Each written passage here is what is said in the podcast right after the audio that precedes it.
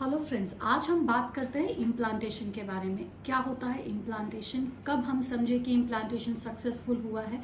और क्या हमारी बॉडी के साइनेज होते हैं जो ये हमें बताते हैं कि इम्प्लांटेशन सक्सेसफुल हो रहा है या नहीं? इम्प्लांटेशन का मतलब होता है गर्भ, यानी कि एम्ब्रायो का बच्चेदानी की वो लेयर जिसे हम बोलते हैं एंडोमेट्रियम उसके ऊपर टिकना। उन दोनों के बीच में एक तालमेल बैठना और फिर यूट्रस की उस लेयर से उस गर्भ को न्यूट्रिशन की सप्लाई होना ताकि वो वहाँ पे टिक सके और फर्दर ग्रो कर सके। इस ओवरऑल प्रोसीजर को हम बोलते हैं इम्प्लांटेशन जो एम्ब्रायो बनने की प्रक्रिया होती है, अगर हम नेचुरली बात करें तो वो फेलोपियन ट्यूब्स के अंदर होती है। फेलोपियन ट्यूब्स का काम होता है ओवरीज में से, जैसे फॉलिकल रप्चर होता है एग रिलीज़ होता है तो फेलोपियन ट्यूब्स उसको उठाती हैं और इसी बीच अगर हस्बैंड वाइफ के बीच में रिलेशनशिप बनता है तो जो स्पर्म्स होते हैं, वो वजाइना में समाइनल फ्लूड से माइग्रेट करते हुए यूट्रस के माउथ जिसे हम बोलते हैं सर्विक्स उससे फिर यूट्रस के अंदर और फिर ट्यूब्स में पहुँचते हैं। और ट्यूब्स के अंदर एग और स्पर्म मिलते हैं, जिसे हम बोलते हैं फर्टिलाइजेशन और फिर वो एम्ब्रायो बनने का प्रोसीजर स्टार्ट होता है। और साथ ही साथ ट्यूब्स में मूवमेंट स्टार्ट हो जाती हैं कि वो जो एम्ब्रायो है ग्रोइंग एम्ब्रायो जब तक वो ब्लास्टोसिस स्टेज तक पहुँचता है, वो यूट्रस के अंदर में आ जाता है। तो ऐसा तो होता है नेचुरल अगर हम बात करें आईवीएफ की तो आईवीएफ में यही ट्यूब का प्रोसीजर यानी कि एग और स्पर्म को मिलाने का और ब्लास्टोसिस तैयार करने का ये जो प्रोसेस है, ये बॉडी के बाहर किया जाता है. इसलिए आईवीएफ को एक लेमन लैंग्वेज में टेस्ट बेबी भी बोलते हैं. तो ये एम्ब्रायो जो कि ब्लास्टोसिस स्टेज में है, अगर हम नेचुरली ट्यूब उसको बना करके यूट्रस में पहुंचाती है या आर्टिफिशियली हम लैब में उसे ग्रो करके यूट्रस में पहुंचाते हैं, आगे का जो प्रोसीजर है, वो बॉडी के अंदर में सेम होता है।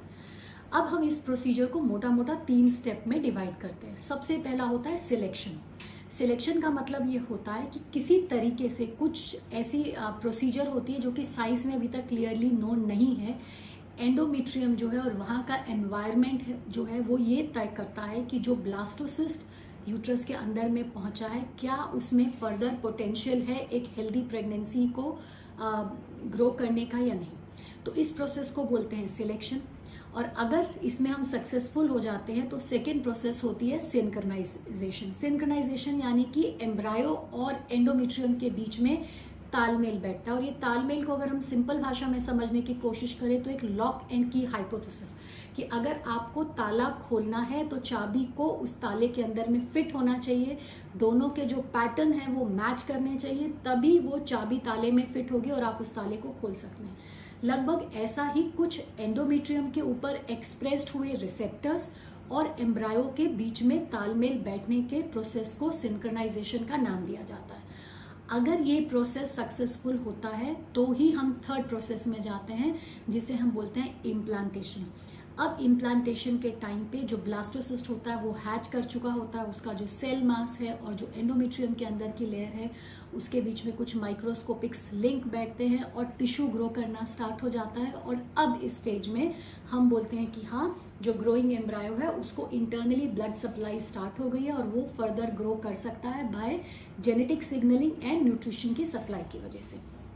तो ये हम बोलते हैं इम्प्लांटेशन सीधा सिंपल सा लॉजिक है, अगर आपको भी किसी को अपने पास काम पे रखना है तो आप तो पहले ये तय करेंगे कि क्या सामने वाला आपके काम के क्राइटेरिया में फिट होता है या नहीं।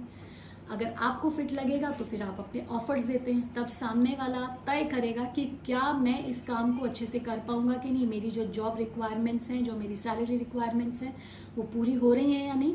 और जब पूरी होती हैं, तभी एम्प्लॉयर और एम्प्लॉय के बीच का रिलेशनशिप बनता है और आगे काम बढ़ता है। लगभग कुछ ऐसा ही एम्ब्रायो और एंडोमेट्रियम के बीच में होता है।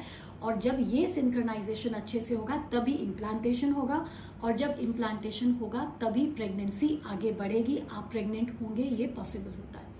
तो अक्सर लोग एम्ब्रायो ट्रांसफ़र के बाद या वो लोग जो नेचुरली ट्राई कर रहे हैं ओव्यूलेशन डेज़ के बाद में अपनी बॉडी में वॉच करने लग जाते हैं कि मेरी बॉडी में क्या सिग्नल आ रहे हैं।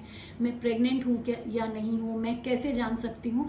इसको लेकर के वो बहुत क्यूरियस रहते हैं और इंटरनेट में सर्च करना स्टार्ट कर देते हैं। Please trust me baby making is not like mechanics it's not like engineering ये लव मेकिंग का एक प्रोसेस है, एक नेचुरल प्रोसेस है। इसे नेचुरली ही रहने दीजिए। बहुत ज़्यादा एंग्जाइटी में आना, बहुत ज़्यादा एप्रीहेंशन में आना। ये जानने की कोशिश करना कि इम्प्लांटेशन सक्सेसफुल हुआ है कि नहीं, मेरी बॉडी में क्या सिग्नल्स आएँगे।